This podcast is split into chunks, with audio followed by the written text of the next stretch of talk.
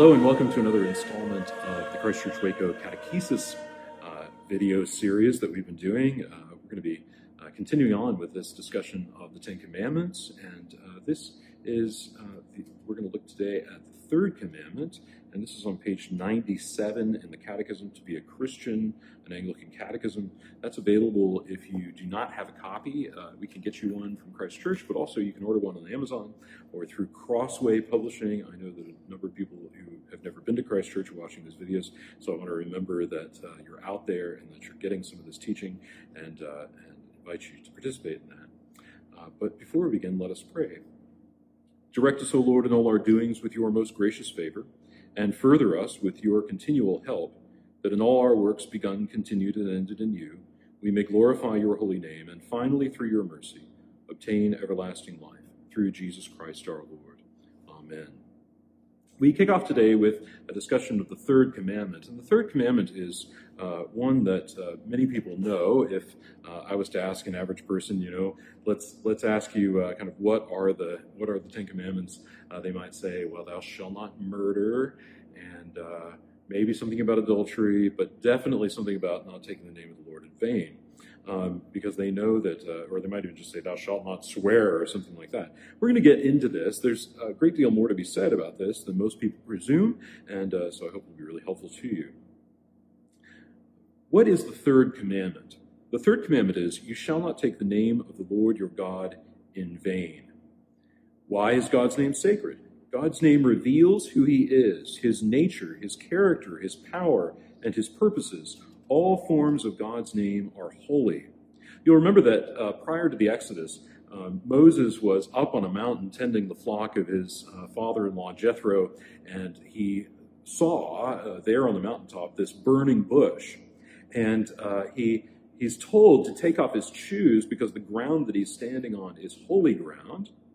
And when he begins to speak into the midst of this burning bush, and out of the midst of the burning bush, uh, the Lord speaks to him. Um, and tells him that he will he will take he will go to Pharaoh and he's going to uh, demand that the people of Israel be allowed to go uh, back up onto the mountain and worship uh, the Lord.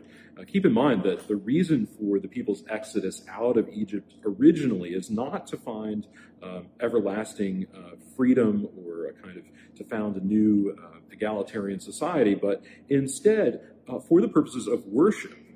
The people are brought out of captivity in Egypt in order to worship God on the mountain. And this is absolutely essential. They are to worship the God that their forefathers, Abraham, Isaac, and Jacob, had worshiped. And so they're brought, they, they are to be brought out of that um, uh, captivity in Egypt for a time to worship uh, the Lord on that mountain. When Moses asks uh, uh the Lord out of the midst of the burning bush, who shall I say sent me? Um, not only has God told him already that he is the God of his fathers, Abraham, Isaac, and Jacob, but now he gives this name. Uh, and it's a name that had been used in Scripture already. But he says to Moses, Tell them that I am sent you. And the name that's used there is a name that, as I said before, has already been used in Scripture and it's referred to, and I won't I won't pronounce it today. I think I think you know what it is, uh, but you know I, I make a habit of not saying this word, uh, and I don't I don't know it's superstitious or what, but but I just uh, I just don't say it. Um, uh, but it's it's called in in technical language the tetragrammaton, this four letter uh, word, which often gets uh, translated as Jehovah or something like that. Um, but but it is actually the, the Hebrew word Yod He Vav He and uh, and it means simply I am. Uh, it, it, means that God is actually being itself, and this name reveals who He is. It reveals His nature. He is uh, who is. It reveals His character that, that He is without change, without alteration. It reveals His power and His purposes, and therefore the name of God is holy. Um, and uh, as the Jewish tradition went on, leading up to the Second Temple period, uh, people stopped pronouncing the name. Um, said that the high priest would go in on the Day of Atonement every year and would uh, would uh, uh, pronounce the holy name of God once. Uh, but the scribes had a, had a tradition of writing in as they began to develop uh, vowels. They would mark the vowel sounds over this tetragrammaton, Yod, He, Vav, He, uh, with, with uh, the vowel markings for Adonai, um, which means in Hebrew, Lord.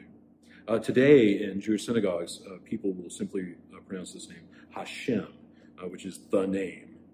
Um, because they don't want to even have the opportunity to take this name in vain. But let's ask this question What does it mean to take God's name in vain? Question 250, 285.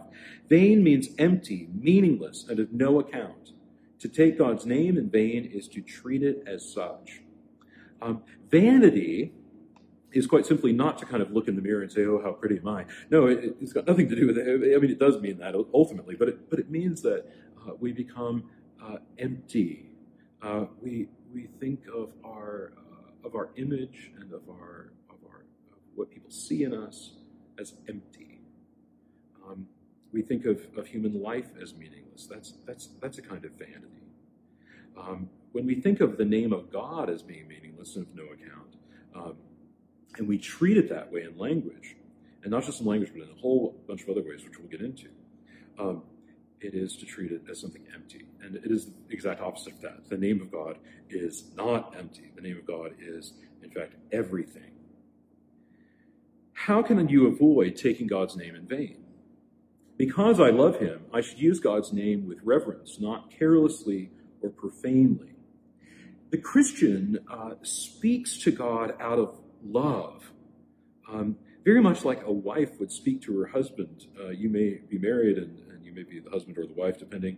And, and there may have been times when, when a harsh word was spoken and it seemed so out of place. And it seemed out of place because the, the, the, the reason is, well, you know, how can someone who, who professes to love me uh, speak so harshly to me, speak so uh, dismissively, speak so uncaringly towards me? Reverence of the name of God among Christians is born out of love of God. Um, and so when we use words that are uh, that are empty with regard to God, it means it means that we don't love Him, and so um, or it's a sign that we may not love Him. Uh, and so we should use God's name with reverence, uh, meaning what? Um, reverence means uh, to to not be uh, shabby about it, right? To not be um, in a sense, um, carefree or, uh, or, or without uh, awe. Um, the, the Catechism also says without being careless or profane. Um, and uh, this is a this is an often thing that happened. We actually know it's an in- interesting thing. Um, we know from Jewish history that the name of God was all, not always taken uh, so uh, uh, reverently. Um, in fact, there are ancient tablets that you can uh, dig up in, in, Israel, and you can see them in museums that say something like, um, you know, may Jehovah bless you by his, and then there's like all these idols and things that are named. Um, uh, it is to say that this was something that was a problem among the people to speak of God in this way. Um, keep in mind as well that when Moses comes down from the mountain with the with the tablets of stone, uh, Aaron is there, and uh, and Aaron says, "Behold your God," or "Behold the Lord your God," and he's actually referring to this name. Um, but it is to say that we have to not be uh, not be not be profaning God's name, um, not being uh, flippant about it. I think that's a good word to say. Question 287 How might you use God's name profanely? By the unholy use of God's holy name, especially through perjury, blasphemy, and attributing to God any falsehood, heresy, or evil deed, as if he had authorized or approved them. Now, there's a lot to be said in this answer, but the unholy use of God's name includes things, yes, like perjury. If you're ever before a court and you've sworn, you know, you have to you have to say, remember this, you give you give the the uh, so help me God. Um, perjury is a kind of uh, taking the name of the Lord in vain. Um, to issue that kind of false witness, and we'll talk more about false witness when we get to the end of the commandments. But but it is a kind of uh, speaking by swearing in the name of God uh, that you're that you're giving the whole truth and nothing but the truth, and then saying something else. Um, blasphemy is another uh, way of saying this, and blasphemy is a very uh, very dangerous thing uh, in Scripture, um, and I'll say a little bit more about that. Uh, but but to blaspheme is to attribute evil to God. Um, to say uh, either the reason for this evil happening is God's will, or to say the reason for uh, for this, um, or to say to look at a demon, for instance, or some kind of demonic act and say God did this. Um, in fact, Jesus refers to this as blasphemy against the Holy Spirit, to say that uh, something which is uh, clearly to the Christian a, a, work of the Holy Spirit is evil. Um, that's to take the name of the Lord in vain. Also, to attribute to God falsehood, to say that God speaks falsely, or to say that God um, uh, invites us to believe falsehoods, such as heresies, um, or evil deed, um, as if he had authorized or approved them. Now, a lot of Christians get in trouble with this because they have been taught to believe uh, in the sovereignty of God. Um, they've been taught to believe that nothing happens outside of God's will. Um, Christians have classically and throughout the tradition have said something uh, very important about this, which is that not everything that happens in creation is um, is because of God's active will, but instead because uh, He permits it to happen, and it doesn't happen because it's His will, but someone else's will, like our will, or it's simply the way things are in, in the created order. Um, and this is this is essential. Okay, uh, let me give you an example of this. I always I always use this, and so if you've heard this before, I, I apologize. But you know, my kids love to climb on furniture, and one of the pieces of furniture they love to climb on um, is our couch. And we always say, you know, don't climb on the back of the couch uh, because because you'll fall and you'll get hurt and all of that. And invariably, what happens is they climb up on the back of the couch, and then they fall, and then they get hurt, and then they come and, oh, and and you know, fine. I mean, that's that's the way parenting is. But um, you would not say of that that it's my will as a father that my son or my daughter climb on the back of the couch, fall off, get hurt, etc. It's not my will that that happens. Um, I cannot um, uh, uh, sort of um, uh, shut down the will of my children uh, because they have their own will. And if they have their own will, then there are things that they will, but that I simply allow to happen. Um, I could certainly uh, keep my children chained up in the basement, although, you know, it'd be a terrible father to do that. But that would keep them from doing anything that would hurt themselves. And, and, and, uh, but I think there's a kind of view that says, this is actually right where we get to the problem of evil, for instance. Um, is there's a view that says God would be a better God or would be or would be or would be God if he never permitted human beings to do anything evil at all or anything that was malicious. And the problem with that is that that would entail a certain curtailing or a certain taking away from human freedoms. So we have to take these things into account. There are things that God permits, just as I permit uh, things to go wrong in my household. You know, the, the, the children are told you, you can't, uh, at a certain age, you, can't get milk for yourself. And invariably you come to the kitchen and there's a gallon of milk on the floor spilling all over the place. Why? Well, because they didn't do what my will was. Okay? And we say that all the time that we do things that aren't God's will. So some of this um, language of sovereignty has to be, has to be uh, amended a bit, uh, quite a bit actually. Um, and I would say that, that one of the best ways to speak about it is to say, is God, is, does God uh, reign as king in creation? Well, yes, that's what this image behind me is about. Uh, Jesus Christ reigning as king over his creation. Now, does this mean that everything goes according to his will? No, that's why we pray, Thy kingdom come, Thy will be done on earth as it is in heaven. Um, God's will um, is that that will happen, yes. Yes, that, uh, that there will come a day when, um, when the will of God in heaven is the same, or the will of God on earth is the same as it is heaven? Yes, we pray for that. Um, and that means that he is king, yes?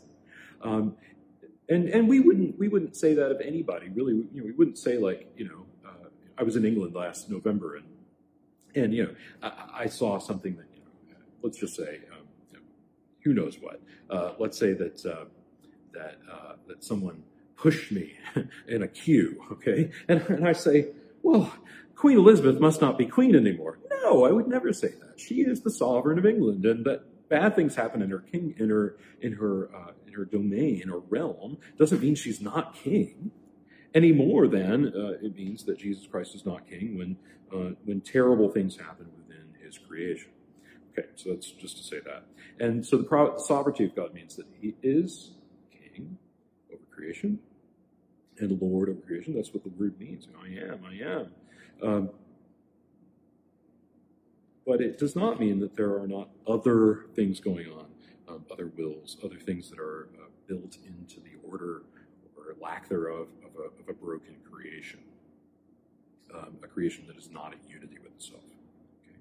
So that's an important thing to keep in mind. And I think, I think uh, just on a, on a more personal note, um, and take this for whatever uh, you will, but but that's a that's a view that's done great damage church because it tends to say that if something really terrible or evil happens, it's because God wills it. And so people can easily get this picture of God as sort of doling out judgment on his people. And that's quite wrong, actually. Um, and, it, and it sort of breaks down the will of God. Um, and it, it, really is a violation of what, what classic, uh, classic Christian theology simply calls divine simplicity, that, that, that God is, um, is constant um, in his love. And, uh, and, you know, his love might mean, in fact, that, that, uh, that, that things that we find less than pleasant happen. Um, but it does not mean that God actively wills to harm or, um, or hurt. Um, and that's a big, that's a big distinction. And, and we should even say things like, you know, the, the judgment of God is loving um, the judgment of God is not, is not retributive. Um, this has gotten us into huge problems, uh, and I, I, mean, I'm not going to go on forever about this, but it's gotten us huge problems because we, we believe, uh, for instance, in, modern, in the modern world, that, that justice um, should involve a certain amount of retribution. Um, and, uh, and Christians have, have stood against this by and large. They've, said instead, um, judgment means to set things at right and, and, and if they can be set to right, then great. Um, uh, but this is to say that, um, and I think it's really important, that we human beings have a will and we exercise that will constantly. Um, sometimes we uh, exercise the will in, in, accordance with God's will, sometimes not. And bad things happen when that takes place, right? We can say that very, very strongly. Um, but it is quite wrong to say that uh, God has done something evil uh, or has authorized some kind of heresy. And I would actually say it does actually rise to the level of a heresy to say uh, that God does evil things. All right, so we're going to move on. Question 288 How might you use God's name carelessly? Cursing, magic, broken vows, false piety, manipulation of others, and hypocrisy all cheapen God's name. These treat God's name as empty of the reality for which it stands. Let's break this down a bit. The first thing we think about when we think about taking the name of the Lord your God in vain is cursing, right? Uh, we, we know that uh, foul language um, is, is not something that God approves of, um, although uh, I, think, I think we could be a bit nuanced about that. I, I think it was Flannery O'Connor, Dr. Wood talks about this, uh, uh, who said, you know, you should save your best curse words for, for the absolute occasion on which they're needed. Um, uh, but, but don't use them flippantly there are, there are times when language needs to be uh, firm and, uh, and expressive in that way. Most of the time, that's not the case. We do know that uh, in the New Testament, uh, there are some examples of what we modern people might find to be rather coarse expressions. Um, and some of that is just a kind of cultural thing. And that's not to say it's bad, it's just to say it's more of a cultural thing than anything else.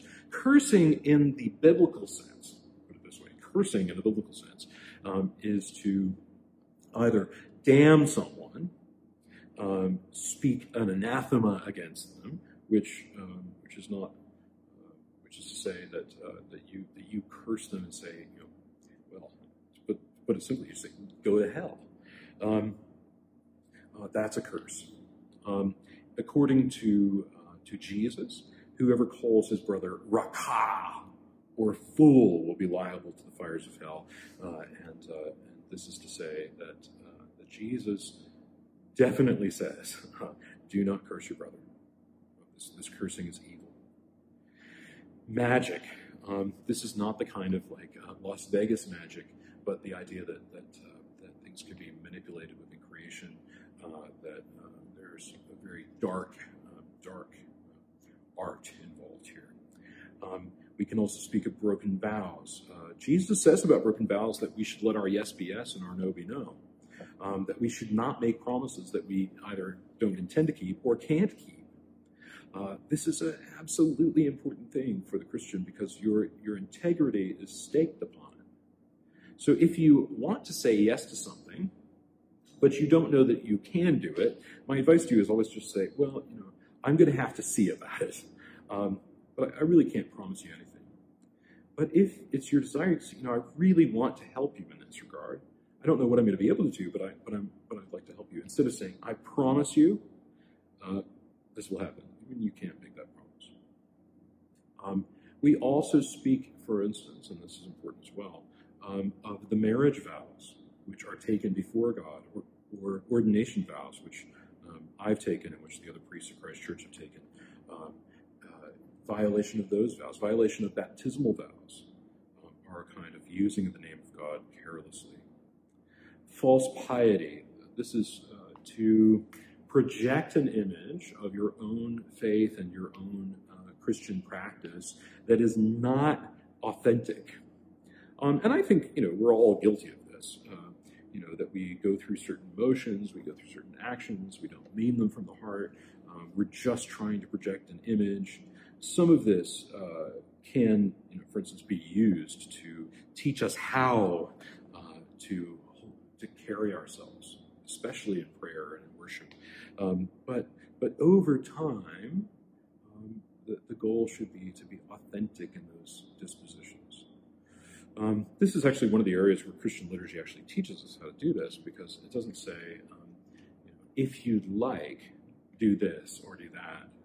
Um, it simply invites us to be a part of something uh, which is outside of us, which may be not what we would want to do, and maybe not what draws attention to us. Um, and, uh, and so you simply enter into it, and it kind of rails against what we really want, what we desire. Uh, but here's the great thing about liturgy it forms those desires uh, so that we actually want them, and it is, it is uh, not false, it is, it, it is authentic. Um, so that's a, a, good, a good plug for the liturgy. Uh, manipulation of others.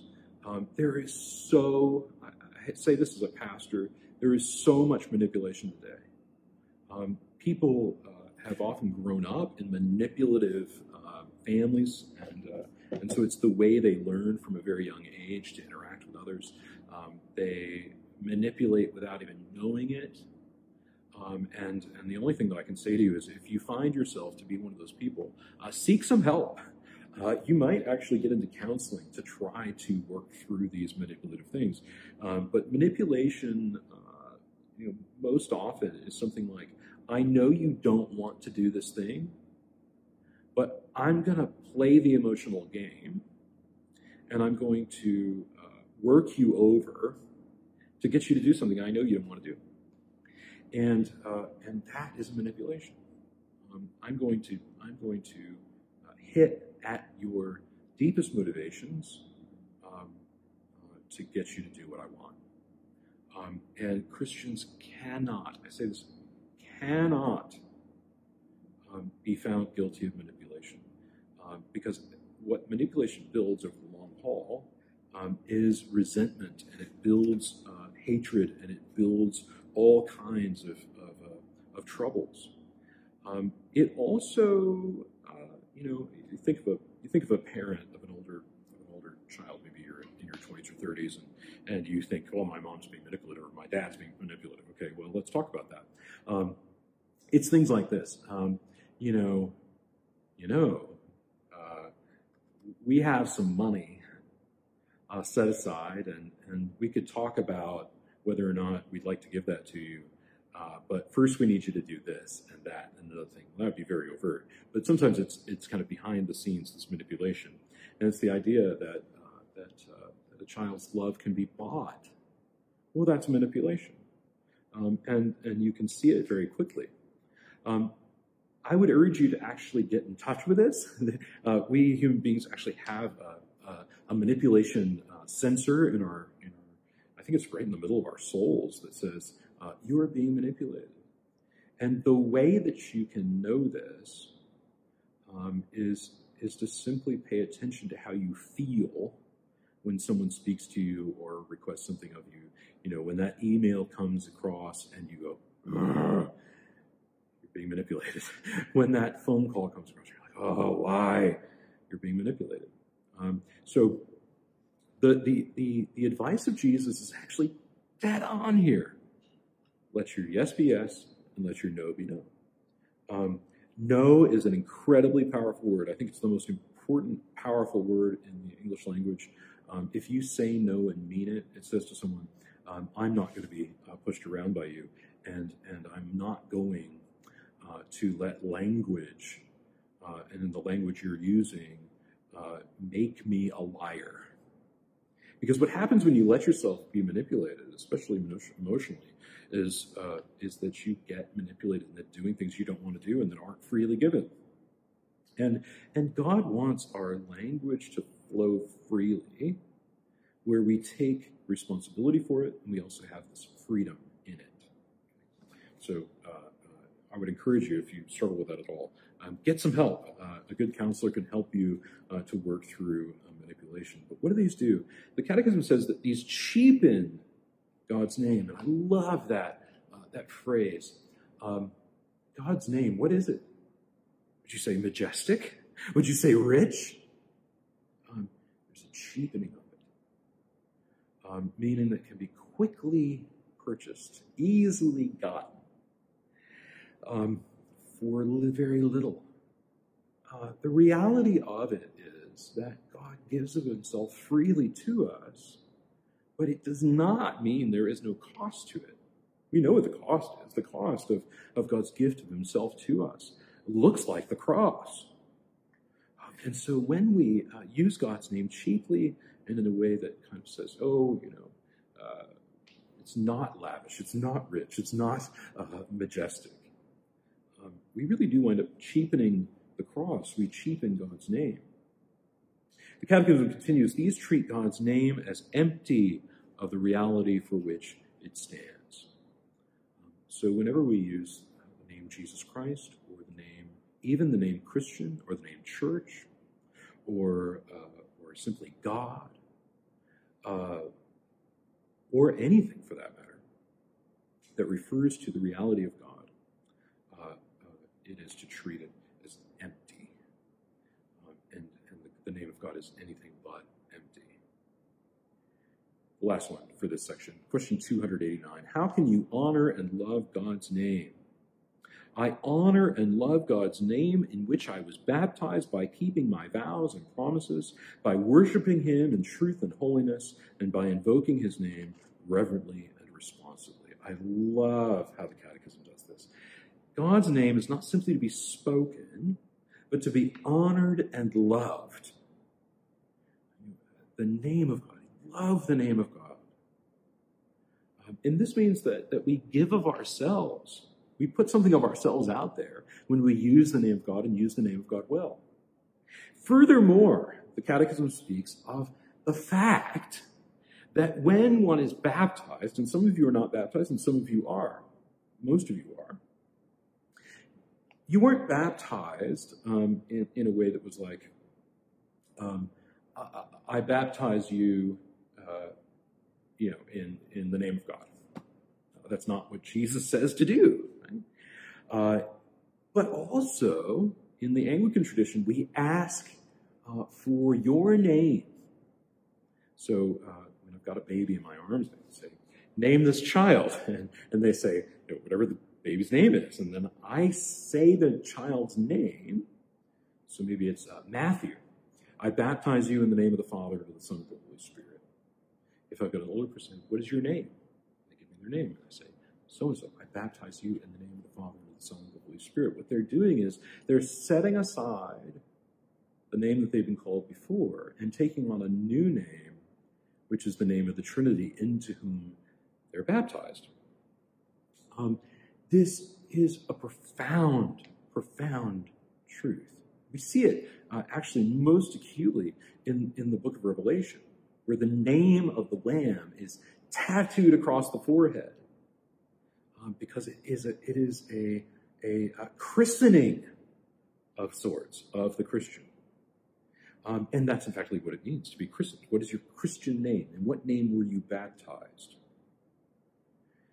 And this means that the Christian is set apart um, in the truth of God and in, in uh, as, as, in fact, chrismated. We, we use oil on the forehead. Say, um, you know, Matthew, um, you were sealed by the Holy Spirit and marked as Christ's own forever following the baptism um, you are marked as a Christian, as one who is anointed, much like Jesus himself is anointed by the Holy Spirit. Um, and so, that what is that anointing for? Well, it's for the speaking of truth, particularly the truth of the gospel, but also the truth in worship of God's name. In the ancient church, uh, it was understood almost uh, across the board that uh, one who was not baptized really couldn't pray or worship properly because they did not have the Holy Spirit dwelling in them. They were not anointed for that end. Um, and so, uh, many times, the, the, very first time that, that, someone would pray in the name of God was to pray the Lord's Prayer. Um, John Chrysostom says that, that uh, after uh, someone would be baptized in his church, they would come up out of the water and he would take their hands and set them on his head and say, Now pray for me. And the prayer that they would pray is the Lord's Prayer. Um, why? Because in baptism, we are taken on as children of God who have God as our Father, um, who become joint heirs with Christ. And so uh, to treat God's name without that reference, without that love, without that honor, is, is really very much like like cursing your father, cursing your mother. Um, and we carry out this vocation to speak the truth by worshiping the Lord in truth and holiness. Um, you know, I love what, what the scriptures say. Uh, worship the Lord in the beauty of holiness. And by invoking his name reverently and responsibly. Um, these two words, reverently and responsibly, both with, with, with reverent awe, uh, but also taking the responsibility that it is to speak the name of God and speak it well and speak with honor and holiness and reverence uh, is ours. Um, and so to guard our mouths uh, from those things is so important. Um, one of the things that, that uh, often comes up in the midst of this conversation is people will say, you know, I have a really hard time uh, with cursing. I, I, curse often, and, and what would you suggest I do about it? And, and uh, I give a couple pieces of advice. Um, one is to start to go on a, a, media fast. So maybe it's you've been watching TV with a lot of those kinds of things, or you've been watching this or that, another thing, and the and the language is coarse. Um, take it down a notch, right? Uh, what you what you are exposed to will also come out of you. Um, but I would say, in a deeper sense, one of the things that we have to do is practice hallowing of God's name in the life of prayer, and uh, this this starts with uh, the Lord's Prayer as a template, uh, but it also continues on with doing things like praying the Psalms. Um, regular uh, practice of using holy, reverent language, beautiful language. Um, much as uh, you know, someone who is uh, obsessed with perverse images. There are many to be perverse. Um, images of the human body, images of, of gore, and uh, the rest. Um, my advice would be: you need to be seeing beauty on a regular basis, real beauty, um, because the the Christian's teaching on language or on art is not that uh, that um, that uh, for instance, when you look at the human body, that it is uh, that it is coarse in and of itself, but that it can be manipulated coarsely, um, and uh, and and the reason that we, for instance, cover our bodies is not because they're evil, but because they're so beautiful. And so to uncover those things um, uh, uh, in a coarse or perverted way is, is, uh, is, is, is, evil and wrong. Um, in the same way, language. Language uh, that is beautiful overflows the categories that language is typically used for. And so I want to encourage you in this. Um, if you're struggling with that, you read some poetry for crying out loud. You know, read scripture, read read some beautiful language, read some books uh, that are that are true and good. Read some novels that speak of beauty, um, and, and you'll start to see that turn in you. Um, the other the other thing that I might offer too uh, would be I had a friend several years ago who uh, who used to kind of keep a, a, a cursing jar in his in his office, and every time he cursed, he would drop a quarter in there and uh, he found that he was buying a roll of quarters about every three or four days uh, just to keep this thing full, and then he then he'd give it away. Uh, but he found that over time, this kind of curtailing of his uh, of his desire to be so coarse in his language uh, went away because he was able to do this. Um, but just a, just a suggestion. With that, may Almighty God bless you in the name of the Father and of the Son and of the Holy Spirit.